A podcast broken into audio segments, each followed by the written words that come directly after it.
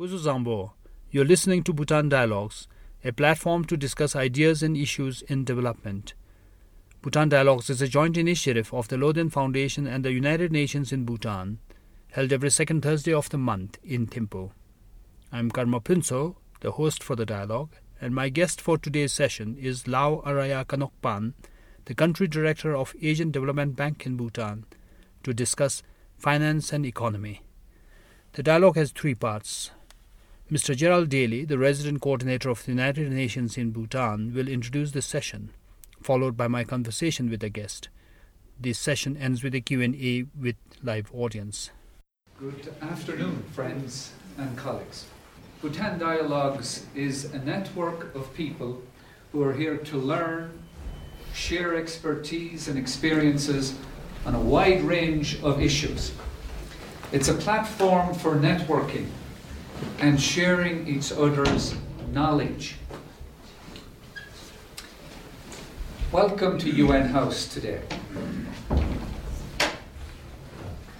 This network of free is one of our focuses going forward is to prioritize access to free learning resources in the forms of publications, data, and volumes and research papers and these will be available and are currently available on our website. Please share with us any opportunities you find useful that are free so that we truly turn ourselves into a network. When I say a network, I'm saying it is not a top down experience. It is, we are all equal in this. We all often have fairly good access to the internet and perhaps you find opportunities that we're not aware of. You could, we would be grateful if you would share the resources that you find available with us. Suraj is, can you put your hands in the air there, Suraj? Suraj and Dema are some of the interns who are working with this and the Bhutan Dialogues. And we would be grateful if after this session, during the cup of tea at the very end, please ask them for their email and they will share their email with you. So then this truly gives us the opportunity to be a network working together. Today we will talk about something that forms the foundation of development finance and economy, money matters.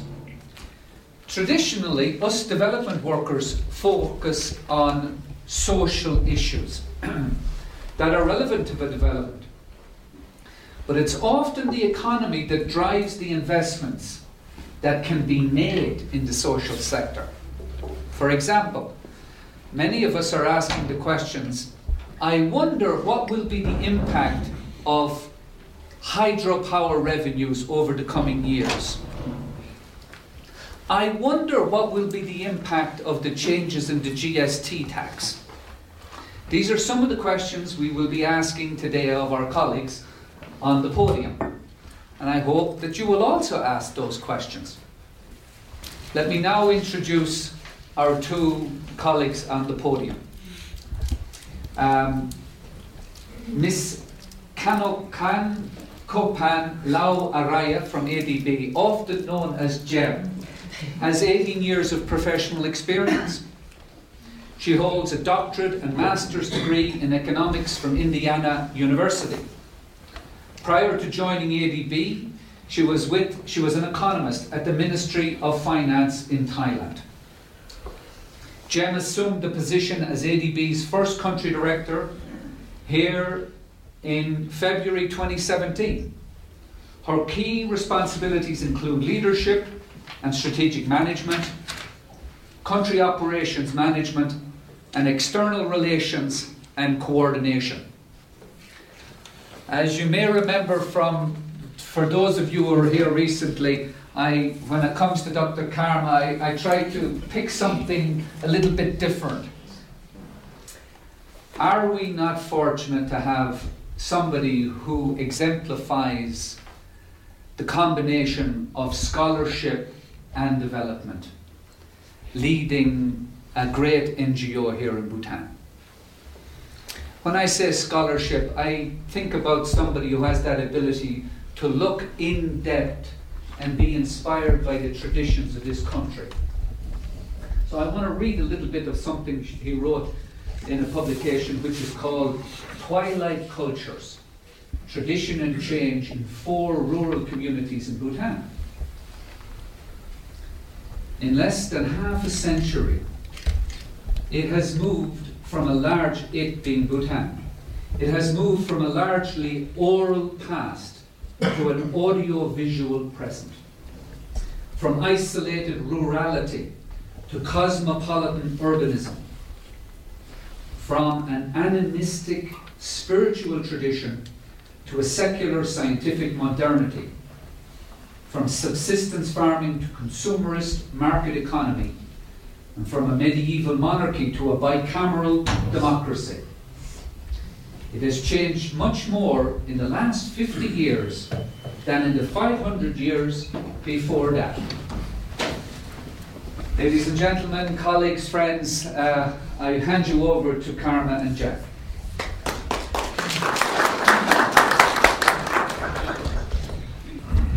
Uh, good evening and welcome to Bhutan Dialogues. Dialogues uh, is a space for civil conversations, a space that we hope will give opportunity for us to cultivate curiosity to learn more, know more, to uh, cultivate courage to ask difficult questions. Space where we can bring outstanding leaders like you to address very serious issues. So here we hope to create a forum where we can have what the Buddhists may call a space for mindful listening and uh, right speech. You are our first uh, non-Bhutanese international guest, and we hope with your presence we'll get a very wide, diverse international perspective on issues. But we often start with a personal question. Now, you are a female Asian leading a very big, important uh, world organization, Asian Development Bank, as a country director in a foreign country. That is a very rare achievement of Asian women. So I want to ask you first how did you get to where you are? How did you become who you are? Do you have any specific personal experiences that triggered you on this journey? Thank you, Dr. Kama. Uh, do you hear me okay? Um, it's my privilege to be here um, as the first uh, foreign guest. Um, and very happy to be here at the UN House and with very a lot to see a lot of friendly faces. I know a lot of people in the audience. Um, why I became myself now, I would just boil down to three things. Uh, I believe that to achieve, um, to, to, to get to where I am, uh, I owe to three things. First is the power of imagination or power of visualization. I, all, I like a lot of Bhutanese, I came from, uh, um, well, Thailand is relatively big, but my hometown is small. Uh, it's a small hometown in the north of Thailand, small province, um, mountainous area, and I felt that uh, I have a lot of time, so I think a lot, I plan a lot, and it continue. All my life, I always imagine and visualize where I would be. So that's one thing, power of imagination. You have to have your vision clear of where you want to be. So secondly is the power of believing of growth and increment growth. Uh, I, I believe that I um, stay very hungry for knowledge and personal growth. I don't believe in people have limited uh, capacity in any area at all, intellectual, spiritual, and physical. So we have to grow uh, imbalance in many aspects. And lastly, I believe in power of kindness because at the end of the day, you cannot achieve everything. It's about we are Buddhist in, in Thailand, and um, I believe in power of kindness. When you do good and act good to other people, you will receive it back because you yourself cannot achieve uh, very far on your own. So imagination, growth, and kindness are the three things that uh, drive you. Um, as an economist, because you are a senior economist, I would like to get your um, view on what money means to you. Uh, what kind of image is conjured up by the word money to you as an economist? This is more of an anthropological, cultural question. Yes, I know it will be a hard question here uh, and very philosophical. But of course, money, right now we are at the stage of the humanity that money, what we say is money makes the world go the world goes round. We need money in many activities. Um, uh, it's very essential to really make things move. Um, you asked about analogy of money. Well, if it's to compare with human body, I would think money is just like a system, the blood system, the flowing of that would help uh, our bodily function. So it, um, it is, and if it's uh, compared to the landscape, I would think it's just like water because money, in fact, is very neutral. A lot of some people, when talk think about money, think about negative. Think about money. You know, money can use for um, uh, to change people, corrupt people. The more money uh, people have seen a lot of money, they can become greedy or uh, forget about other people. Uh, whereas um, it can be used as a resource to procure many good things and um, use in, in many beneficial uh, activities, use in uh, research and uh, development and so on. So um, the terms money, well, the money itself is uh, quite neutral, and so it's a role of um, development agent uh, of our government, and we have to set out the institution framework to make sure that uh, there is um, control of money that it is not used in the uh, illicit uh, activity, like, um, for example, setting up like anti-money laundering law, and uh, make sure that it's people pay tax and things like that. Yeah. Uh, that's exactly what I want to ask. That you come from a very Buddhist country, Buddhist background, um, and you're here working in a Buddhist country as well, where we have this very dominant perception of money and, and desire to make money as a negative thing. I think world over, if you look at the West, especially the classical Christian West, you have proclamations like "Blessed are ye the poor" by Jesus, and so somehow poverty is glamorized. And here, contentment is idealized and is sought after as a spiritual goal. So, when we are in such a cultural context, how do we reconcile this drive for money and economic development versus our cultural values? And you, of course, bring out the point that money is neutral uh, tool we use. So, a lot of the perception seems to be that there is a great deal of misuse of money, negative use of money. How do we bring down the negative use of money?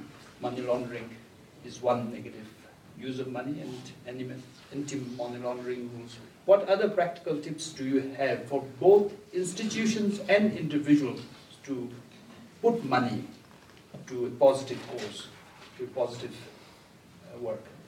Thank you, Dr. Kama. Um, well, I agree with, absolutely agree with you that um, if um, people pursue money in the sense that uh, for personal gain uh, and um, uh, greed, uh, that is not that is negative.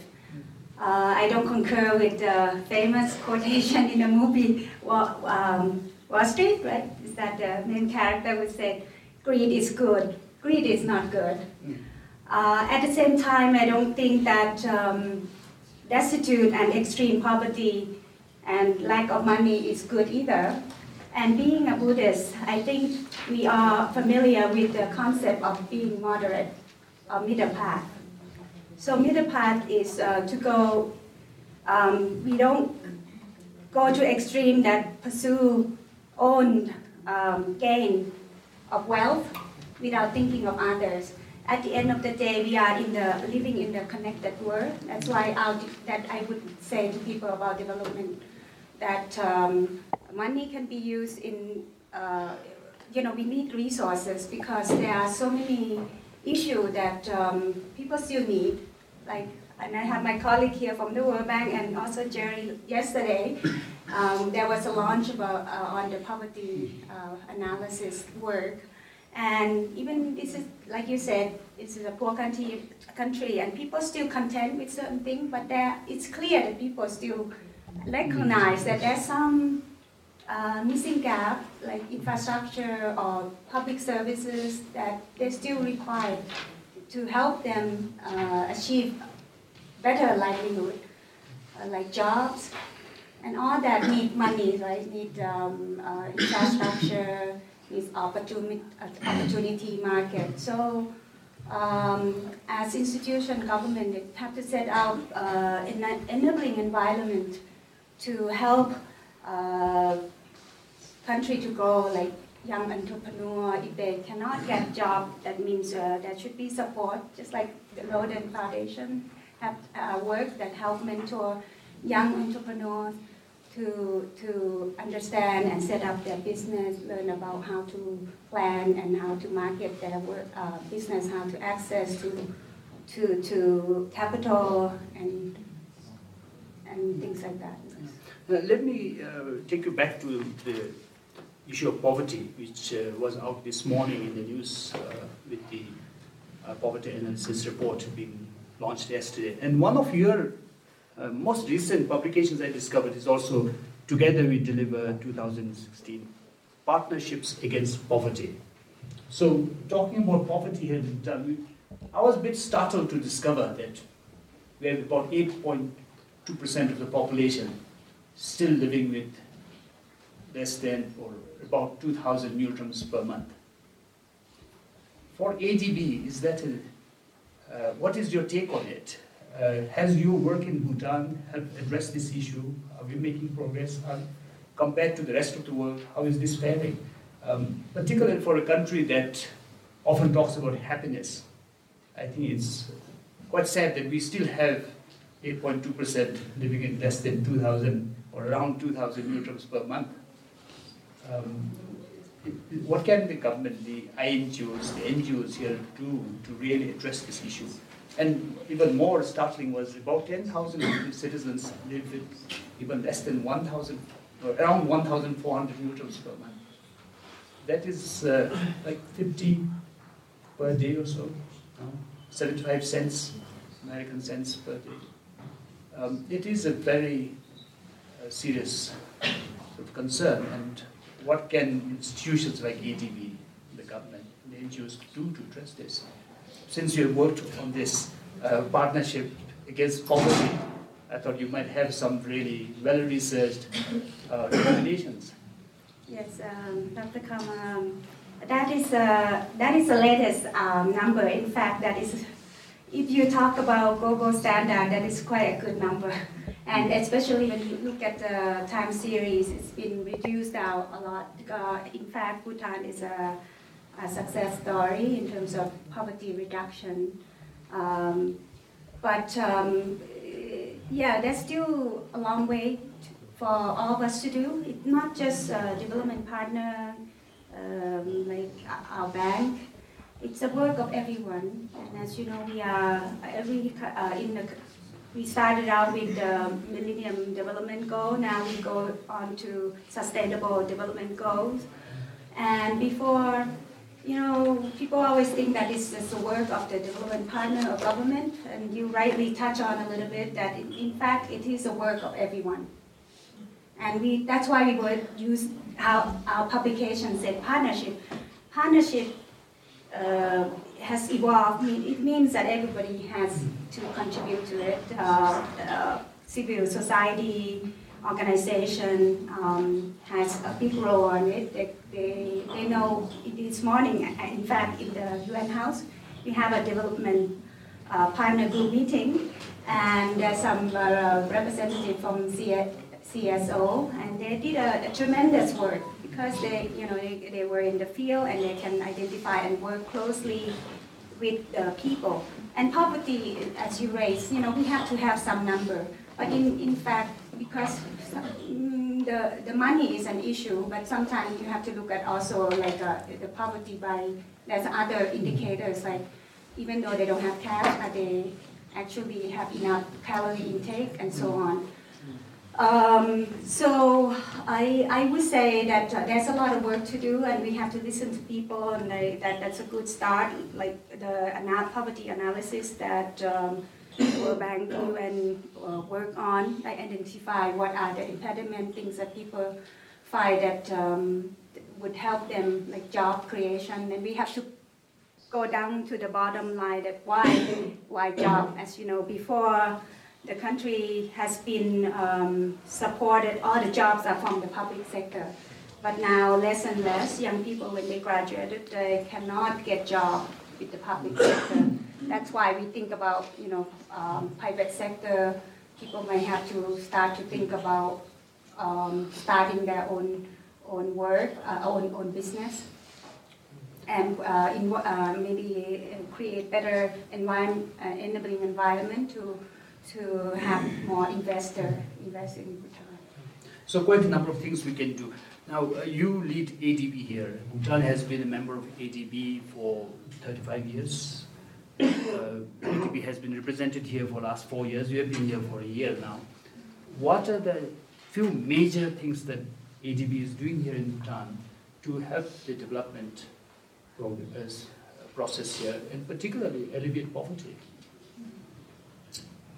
Um, we work uh, when we identify things that we do. In fact, it's very hard to say what are the few things that we do. But I would just focus on the area that we have the biggest um, investment, and in terms of impact, perhaps also is I have to say energy is a part that we involve a lot. Uh, we, it's not a big size. Uh, the one thing that we are very proud in the recent um, achievement is uh, the project that we support on the Dagachhu hydropower. It's a, it is a very small hydropower, but at the same time, um, this project also have, um, uh, in parallel, we promote uh, rural electrification. Um, this, this project is very important because uh, hydropower um, this uh, generate uh, foreign reserve revenue for the government. Yes, it's uh, often a fungible, so it go to the government and it support um, all the activity that the government uh, uh, provide for the public, including social, you know, because Bhutan provide um, free education and, and, and uh, basic health care. So that part of the, the, the revenue also goes to, to that. Um, so that's one of the things that we are quite proud of um, because it's also include innovation uh, for that particular project because it's the first PPP project, public-private partnership, and it is uh, also the first project that introduced carbon market uh, mechanism. Um, and another thing that um, it's not a big thing that we have done in terms of the money, but I, I feel very proud of because it comes to the full circle It's about health. Um, a long way back, uh, we maybe about 10, 10 years, we also um, uh, support the government in, in increase the fund in Bhutan Health Trust Fund about um, about 20 million US dollars, and now we are preparing to replenish more money into the Bhutan Health Trust Fund to match with the gov- government also allocate some money uh, to the health trust fund to ensure that there, there, there is enough resource to fund uh, pharmaceutical for the um, basic health care for the Bhutanese uh, citizens. You brought up uh, hydropower and um, also public revenue. And one of the things that I saw on your CV is that you have worked as a public sector management specialist for many years. Um, if you look at uh, Bhutan, especially with two major emerging issues we have with regard to public revenue. One, this promise of having public revenue from the hydro projects has not really happened so far, or at least not happened on time. So there is going to be perhaps a large deficit of public revenue because of the, the delays of the hydro projects. Then more recently, we have seen the introduction of goods and services tax in India, uh, which uh, the Bhutanese are exempted. But that also indirectly results in um, Bhutan losing the excise duty refund which we receive from India to be used as a public revenue. And that in 2016 was said to be um, almost 3 billion rupees and 10% of the public revenue.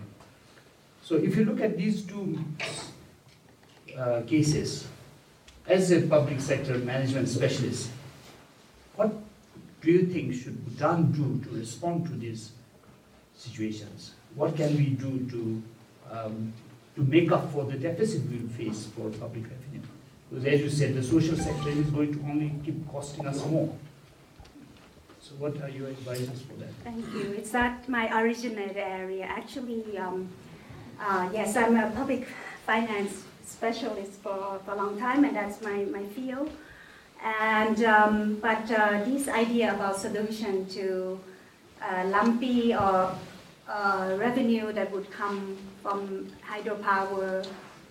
Lumpy, what I mean is because uh, hydropower is uh, take a long time to to build, especially the mega one. We haven't get involved in the mega one so far. So far, we only did, like I said, Dagachhu, which is a very a small size, 128 megawatt. But um, um, still, given the comparative advantage of the country, the terrain, and the decision for the government to go for the green development, hydropower still generate about a fifth of GDP. We have to not forget that. Uh, the question is how can we manage this flow of income? It's a revenue. It's still a big revenue, but what we are worried right now is that it doesn't come in the right time, or when it comes, maybe um, there's a lot of temptation to spend it right away.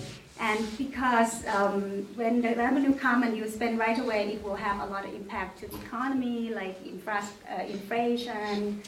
And um, uh, when there's a big uh, construction coming in one time, then there maybe will be uh, crisis like in the 2013. So the, the solution to that, which has uh, been um, suggested and I, I, I, agree with from the government and many of other partners is to set up the stabilization fund so that um, to control the, the outflow from the revenue from hydropower, which is coming in a lumpy, you know, it, some years come and But a stabilization fund that is um, different from the reserve fund that is already built?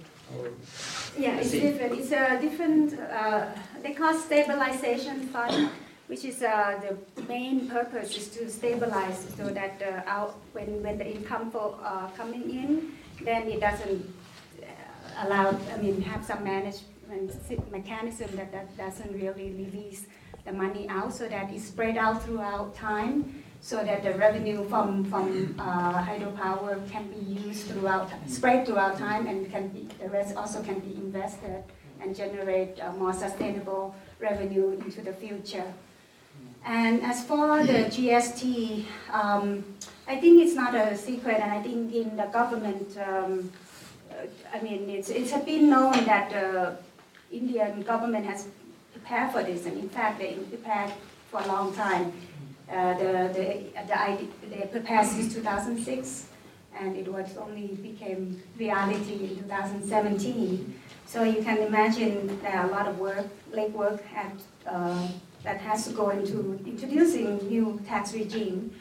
And with um, the potential loss of revenue um, that would be refunded to the government of Bhutan, uh, government of the royal government of Bhutan has already started um, thinking about um, introducing uh, the tax reform and introducing um, uh, general sales tax itself, which is um, expand the tax base and ensure that there is enough revenue.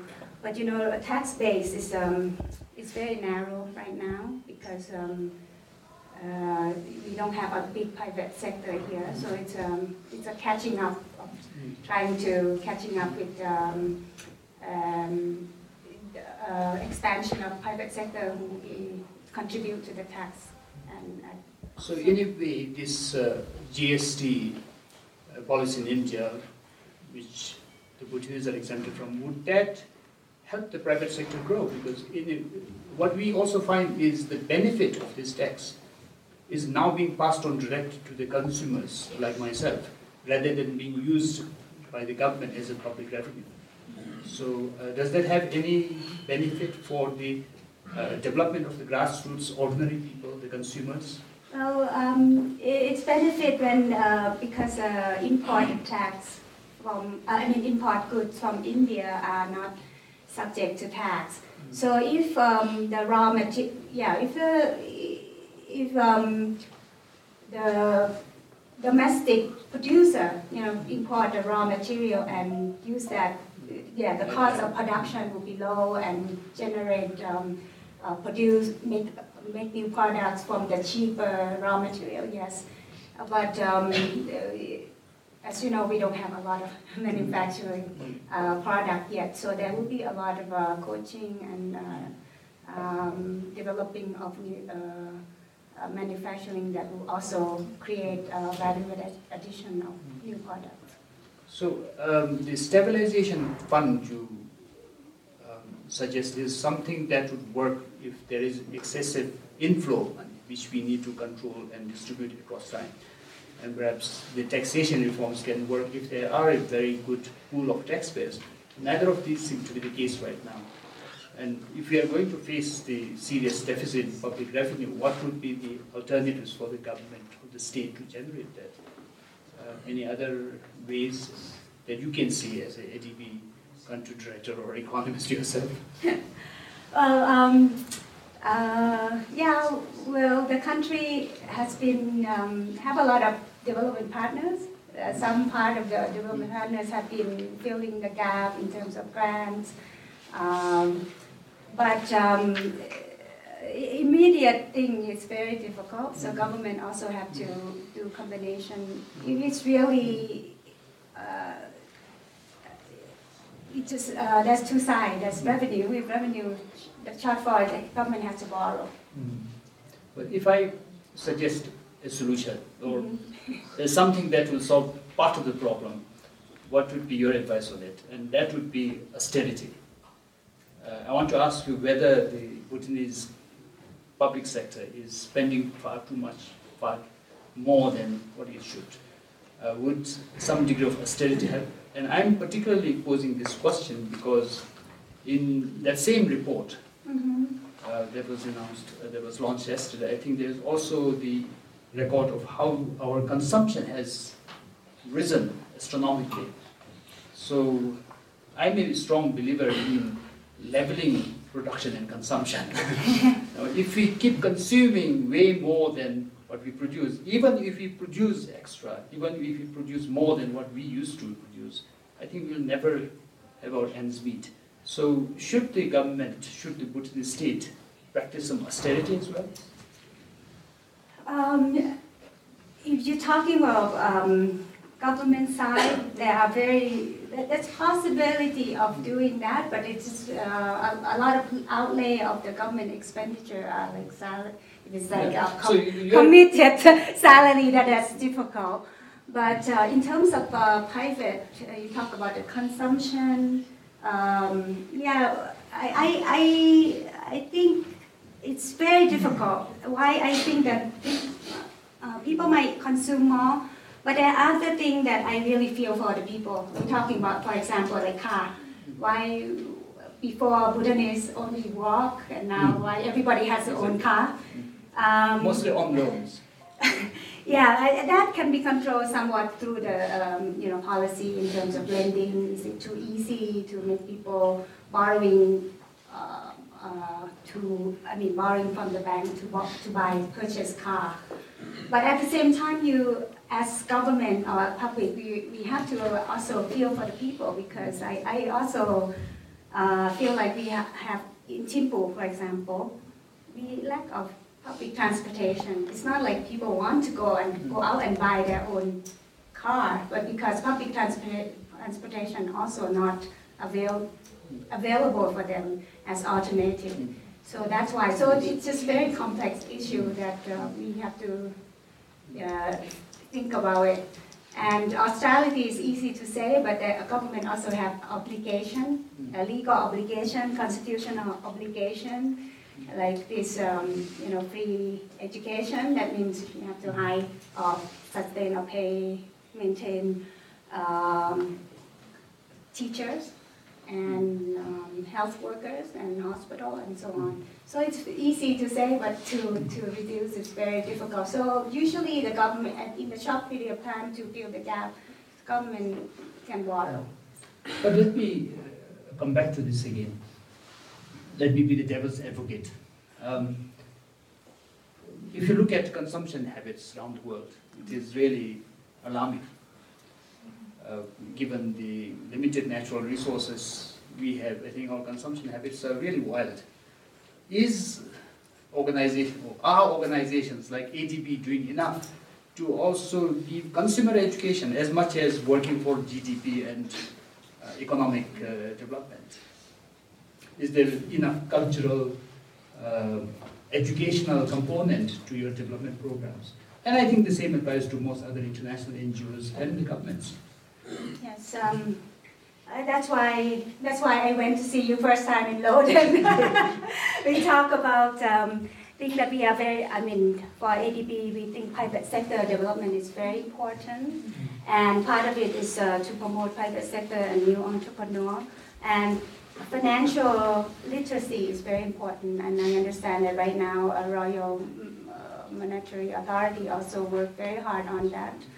And yes, when, when we are involved in and in ADB, we have a lot of uh, works in the past in the uh, financial sector development. And uh, we, not only just the money that we lend or give as grant as a project, we also have technical assistance project that promote um, uh, issue like uh, financial uh, literacy. And I work in the past uh, in Pacific Island country, and that also integrated in, in our technical assistance. And we have we work with other partners to to give some uh, um, training for people, uh, for private sector, private entrepreneur to learn about plan their, their uh, investment and how to invest their money, not uh, and, and open bank account and so on. Um, there is one other special expertise you have that I am interested to learn from, and that is you are working as the um, as an economist for the uh, budget department of uh, Thai government. Around the time when the big financial crisis happened in Thailand, now if you look at uh, today's Bhutan, particularly Thimphu, we see quite a lot of speculation a kind of a property bubble. Um, are we heading towards a real financial crisis when the bubble will burst? All these speculations we have over land and house, will that someday crash? And if we are bound to do that, then what are the ways we can adopt to avoid that? What do you see looking at current Bhutanese property market. Are we heading towards a similar crisis?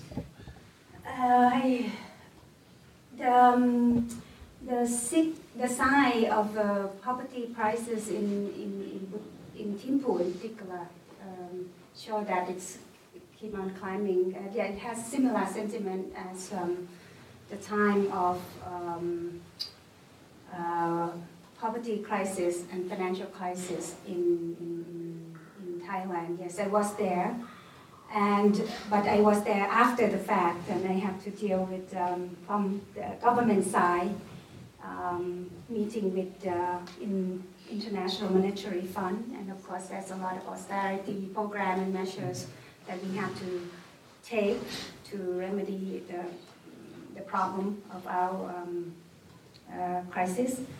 So in, in the case of uh, housing in, in, in Bhutan, especially in, in Thimphu, in the upper uh, high end, I think there are a lot of supply. But the problem is uh, because of the price of the property is so high, and then the, that make the affordability for the poor people is um, big problem.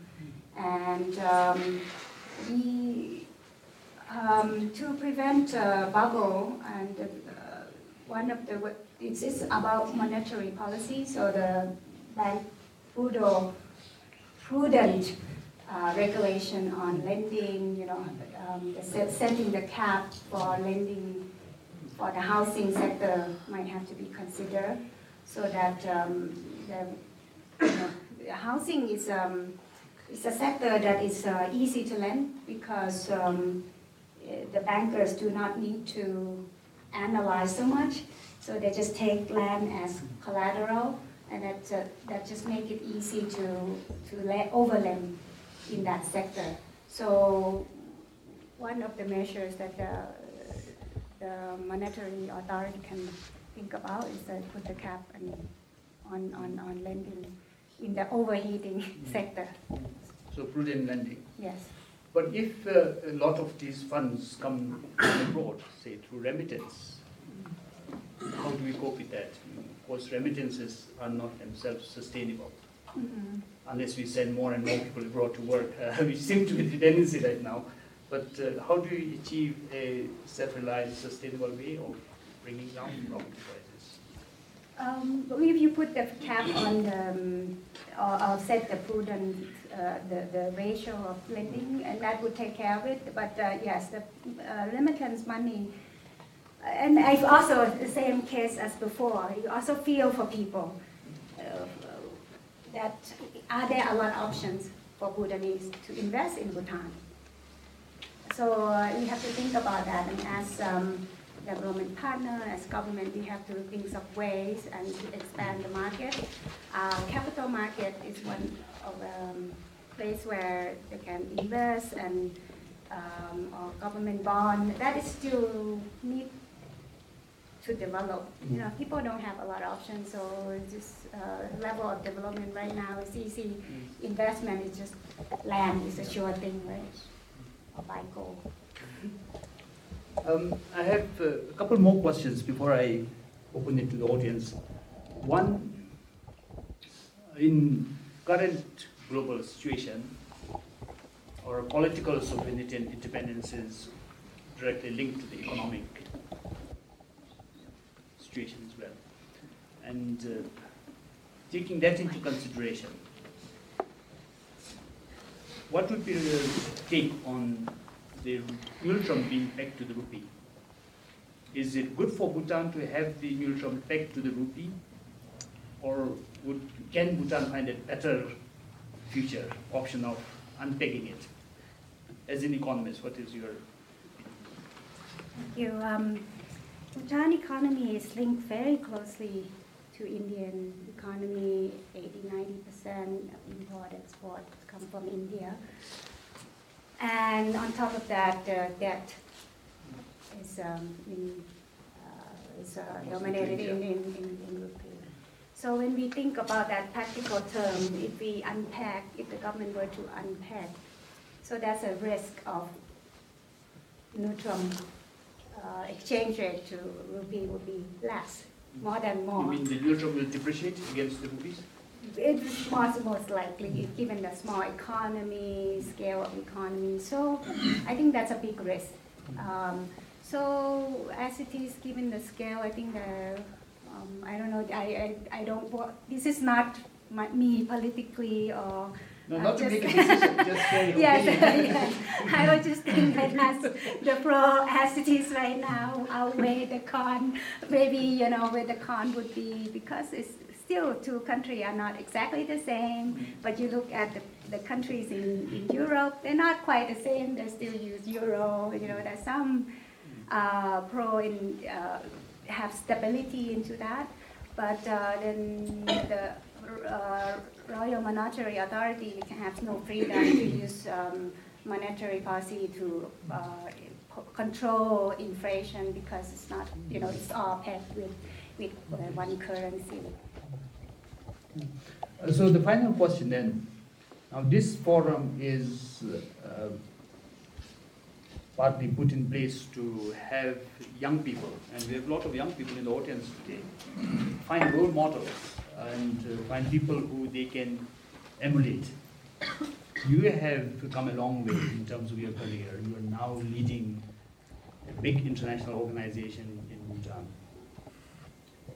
And to get there, you must have a lot of strengths. Uh, I want to ask you to share a few tips, maybe three tips or so that you have on how you keep yourself on top of everything, how you manage to be successful in your profession.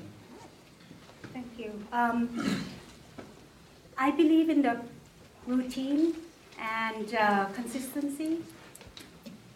So I usually make sure that every day is quite routine because there's so many uncertainty going on during the day. So I would start out with uh, you know regular pa- uh, practice of I have to get up on time, do some exercise, I have good do you get healthy. Oh, not too early, six o'clock in the morning, and do some yoga. If not, then I do um, what you know, and then do some prayer. And spiritual is very important. To set set up the good tone in the beginning beginning of the day is What kind of important. prayers do you do? It's a Thai prayer. Buddhist prayer? Um, although this day I have to share with you, I just set up and with, with help my colleague, I set up uh, a Buddhist altar in my house, a small one, not as big as a Buddhist uh, family. Uh, so I have uh, Buddha Shakyamuni in the middle, and to the right hand side of the Buddha is um, Guru Rinpoche, and to the left is Zhabdrung. So you have set up a Bhutanese uh, shrine room. Yes.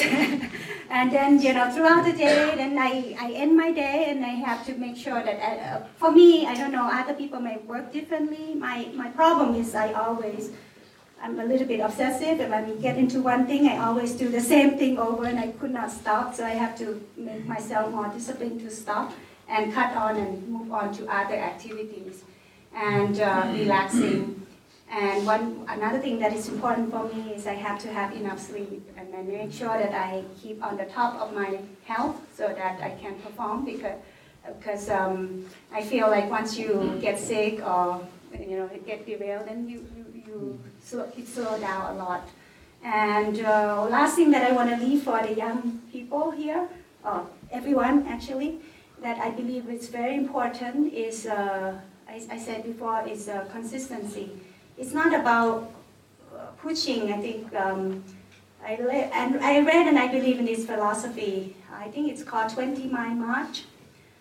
Uh, the two teams that try to go to um, the South Pole, one is a British team, another one I can't remember is a Scandinavian team, and um, uh, the the one the team that that finally succeeded they won because every day, 20 miles walk, no matter what the weather was. Storm, nice day, that's what they do. So it's consistent.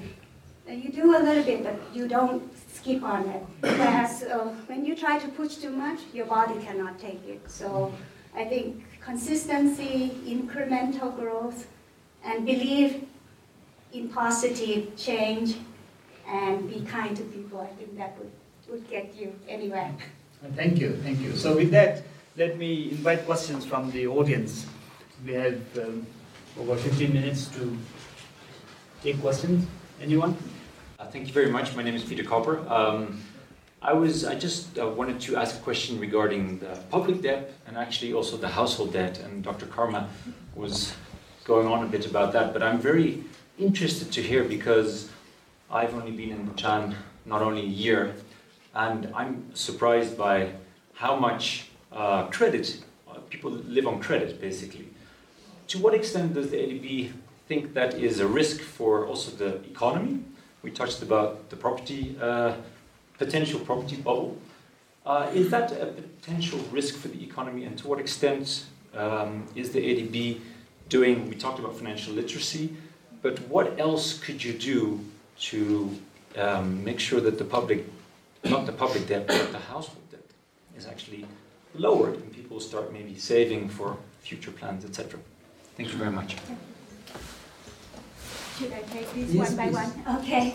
Um, public debt, uh, yeah, I forgot to, uh, thank you for that. Um, right now, actually, it's a big concern, and it was uh, raised a lot in the parliament, and it's, uh, the public debt to GDP is over 100%. Um, we have our own technical assessment, um, well, our own development partner. Uh, we, ADB use the IMF uh, World Bank assessment. Right now it's classified as uh, moderate risk. Um, because in, in fact 100 is quite, very high, but 70% of that uh, compo- uh, of that debt revenue generated uh, uh, debt, which is linked to hydropower.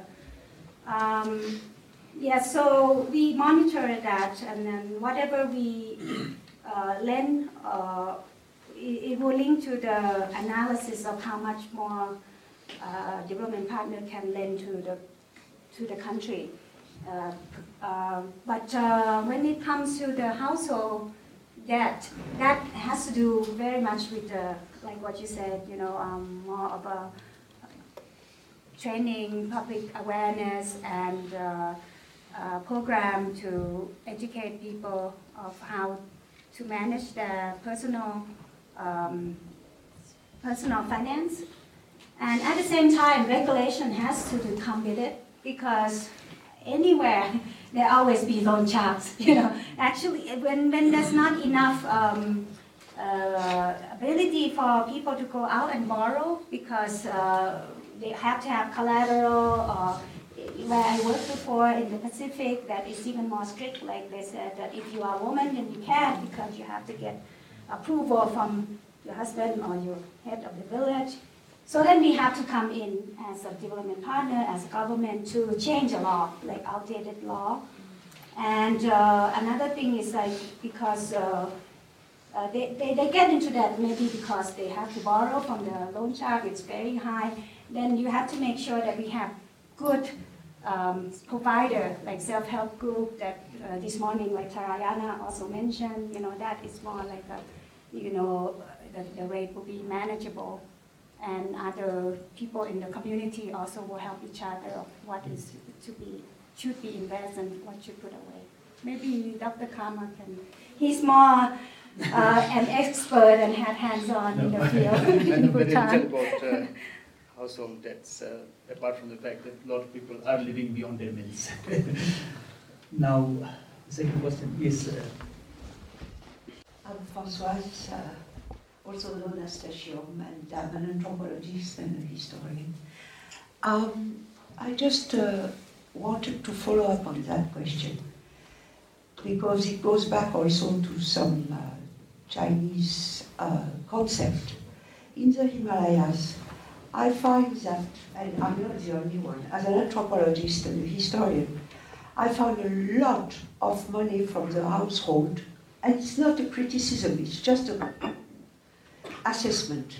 A lot of the household money goes for religious purpose, which is not taken into consideration very often by international partners because they don't have the religious expenditure linked into their matrix or whatever. But people in Bhutan or in Tibet or in Sikkim or in Ladakh, they will first spend even the poor people will first spend to have a, a, small altar in their, in their house, rather than to buy something else, will buy the altar. Then, the, of course, the ceremonies are quite expensive. So that can bring uh, the household, even if it's, it's a bare minimum, will have, they will spend money first for that, in my view, and especially in the village. Maybe not in town, but in the village definitely. And then only they will think about investing or something. So there is no saving at the end. So they know they can borrow for, uh, for consumption, like cars and all. So that's, I would like if our international partner could look into the weight of the tradition and of the cultural weight in the money. This is very, I feel it's very important. I've seen it, but of course Dr. Karma is the expert. well, there is definitely one very popular Bhutanese proverb, Bulim min chubi. If you're without debt, you're rich. So maybe only few people make it to be rich. on that, can I supplement? In fact, um, Sponsor, you uh, raised something very important, and I, I am happy to report to you that, in fact, uh, Health Ministry just finished uh, an assessment, health assessment, and uh, the sec- I, I, I, was there because we're preparing our health project for, for next year. And um, there's a direction from even the management in the Ministry of Health to say that we have to look into that. To look into Buddha, uh, you know, about how when people, actually people, now we said health is free. Health provision in Bhutan is free. The government gives like basic health, but then they still have to capture, account for out of the pocket for people First of all, like um, family member accompany the patient uh, from the province to the refer- referral hospital. And on top of that, there was a recognition of this important that actually people also spend a lot of money on puja when they when some someone in the family are sick, and actually that constitute quite a big proportion of their expense when someone is sick. Um, most people would say that there is very high levels of coherence between gross national happiness and the sustainable development goals. In fact, the sustainable de- development goals have much that they can learn from gross national happiness. Within the sustainable development goals, nearly everybody is agreed that the private sector has to be pulled in more into the process because the costs of achieving the Sustainable Development Goals are substantial. In today's conversation, we've touched a little bit on, on how to bring in the private sector into development more actively. My memory is you, you mentioned the, the PPP, and um, so my question is what are the specific areas where you are working to pull and, and, and entice the private sector, the Bhutanese private sector, into development, and what more can we do as a society to support the, the strengthening of the private sector in this country and its role in development? Thank you, Jerry. Uh, we have the, um, we have a small technical assistant um, to help the government um, the bet, uh, support a better business council. And um, in there, we have experts. We have um, who would help giving government some recommendation and advice on how to um, uh, promote um, an enabling environment, like how, uh, what are the impediments for private sector to start business, for example. And you know the, the, the doing business ranking in Bhutan has came out this year. It's a little bit um, uh, two places yeah, two places uh, lower, but uh, in general it doesn't.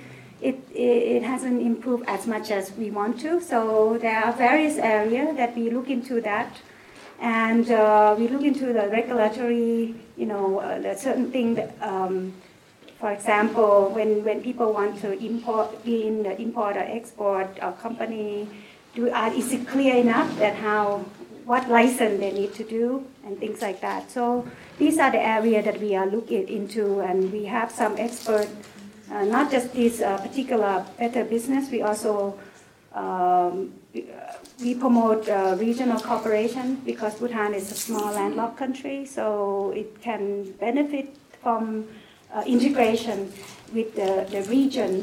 So trade is one of the things that we think is important, and we also have, like I said, have experts looking into the how to facilitate trade better.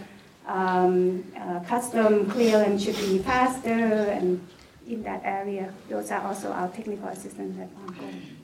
Uh, I want to supplement what our uh, uh, raised the question on the private sector. And uh, actually, I, I wonder, it's not really a question, but some sort of suggestion from the ADB on consideration, some consideration from the ADB.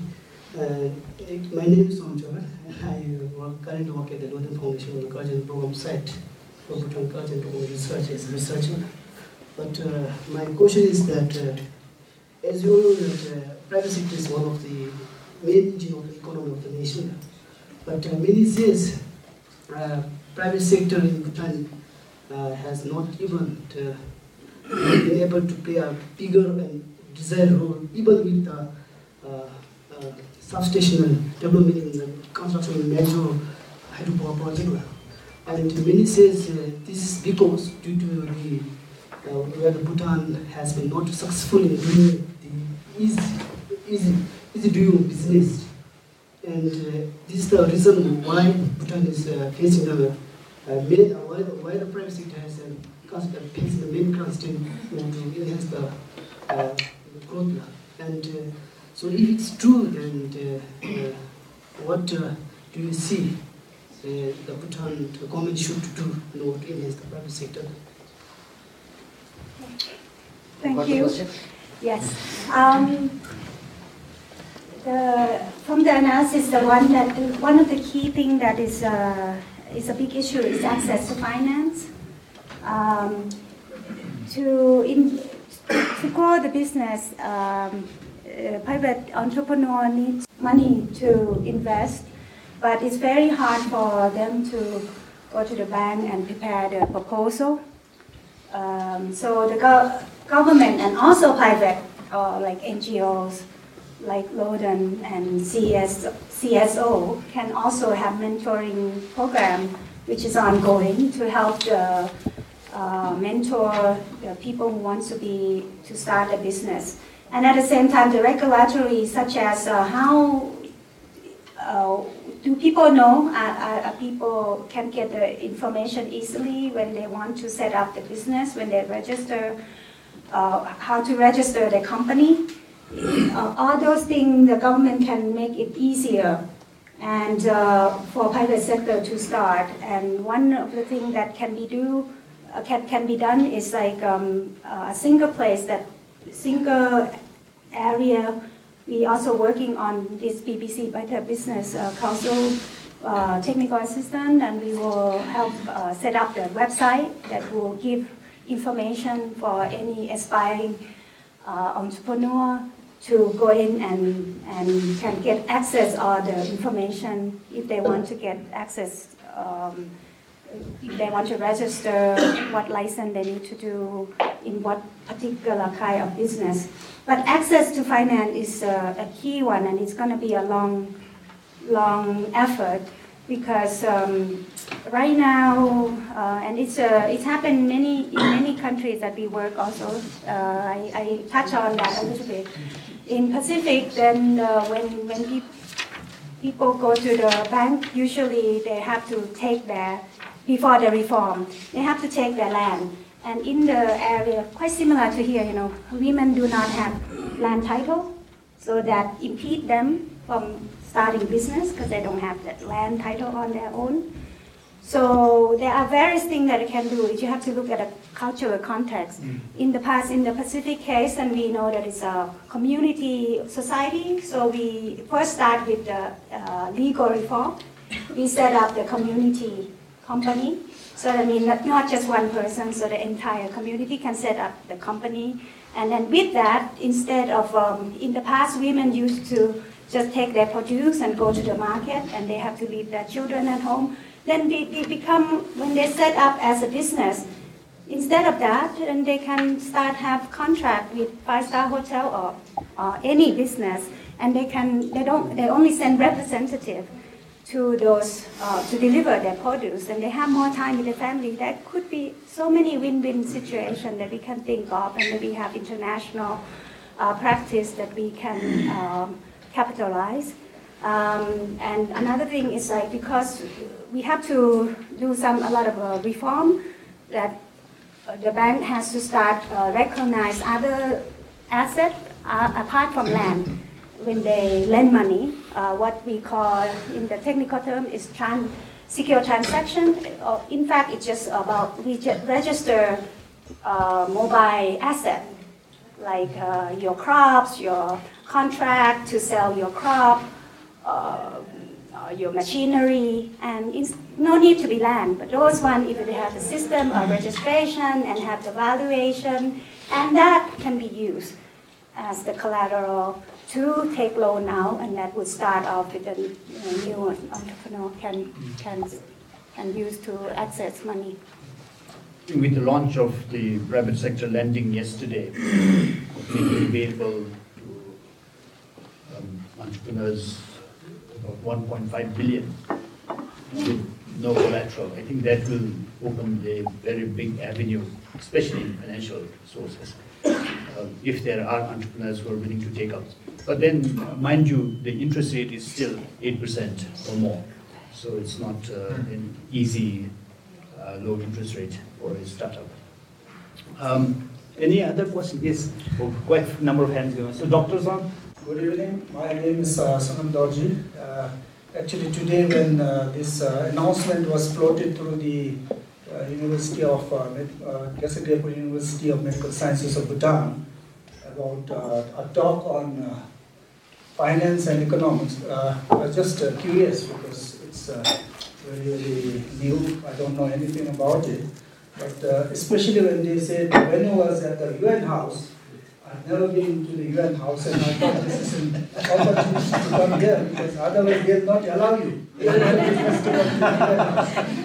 So I thought I'll just come here and listen and just uh, kill my curiosity.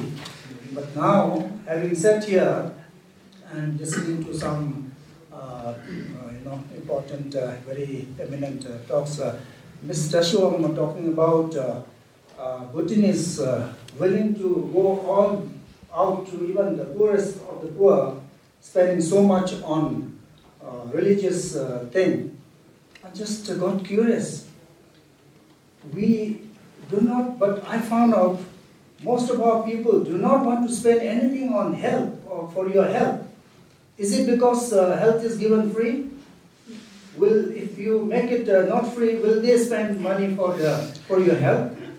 Just curious, because if uh, we found out those few people who go out to Bangkok are, I think, uh, uh, for some other reasons, you know, especially delivery and all, they want to maybe visit Bangkok or some other things. And even if you look at here, the in the outpatient, uh, I'm sorry, of our clinic we call, the people who spend are not the rich lot, the people who can afford.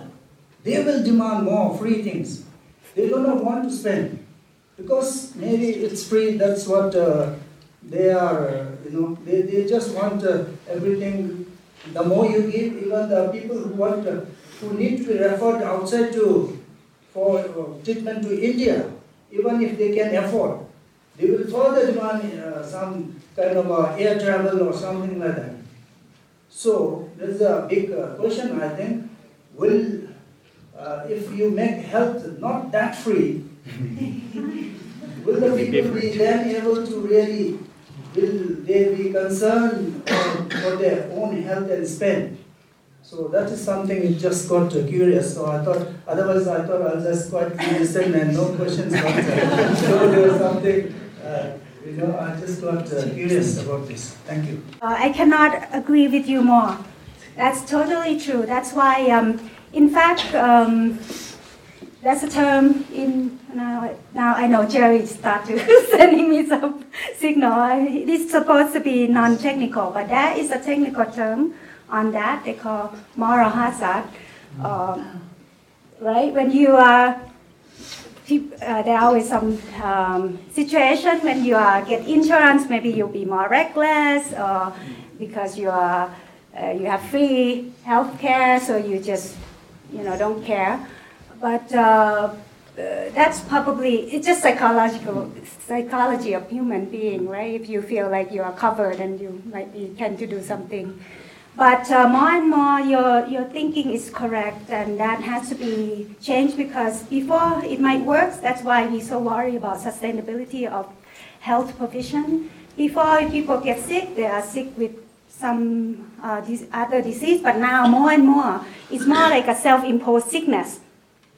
Sickness that people get sick because they don't exercise, because they don't live right, they, uh, they have substance abuse or whatever, the non communicable disease, and those cost a lot more.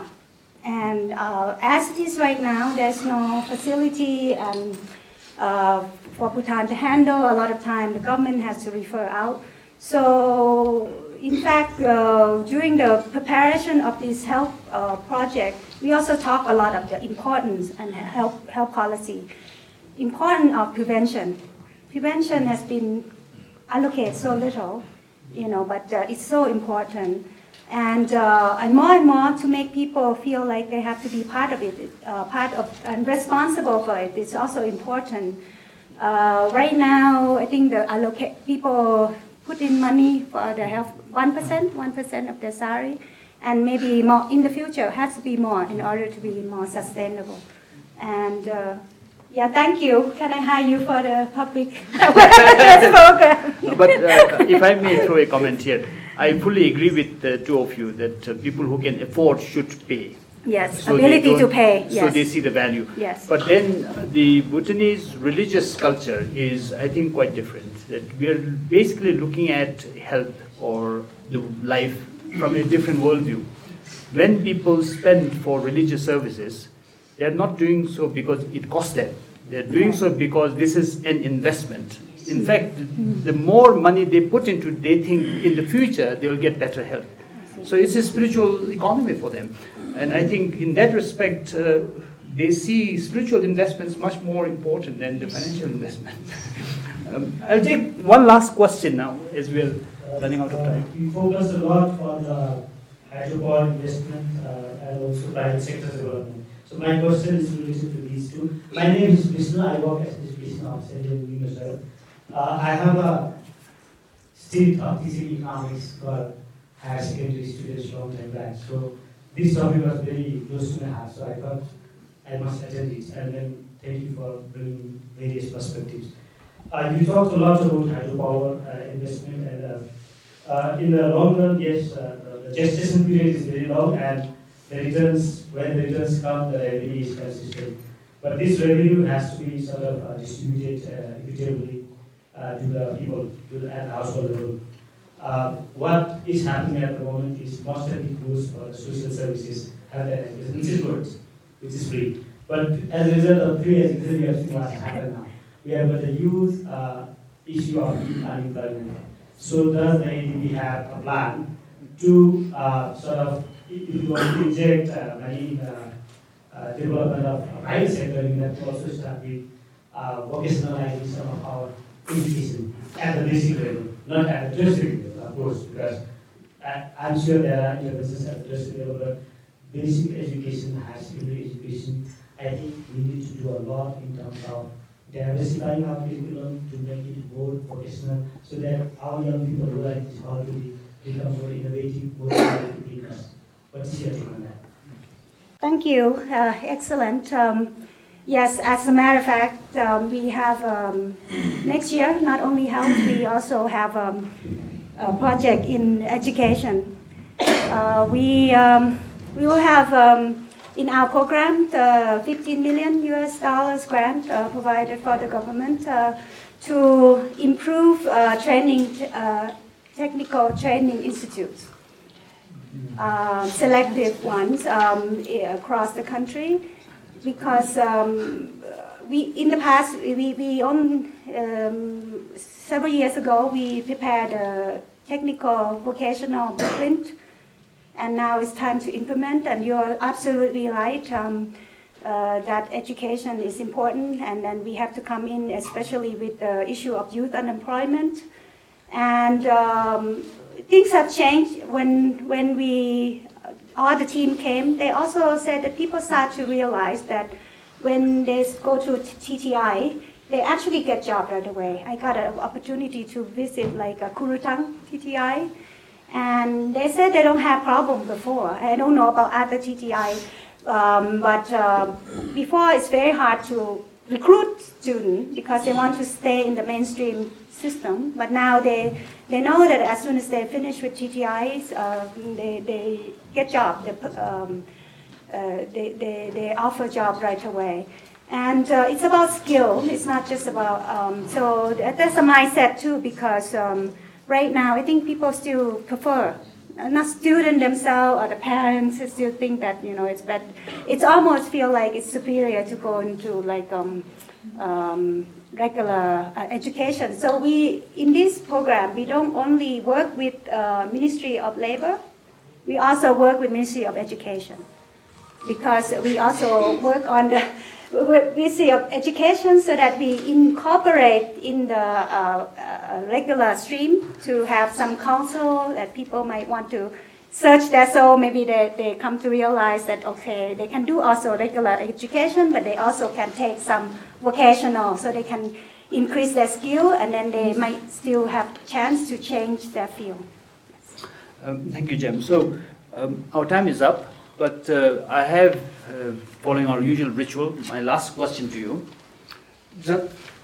excuse me Bhutan Dialogues uh, offers two books from the New York Times uh, bestseller list. Which two books did you choose and why?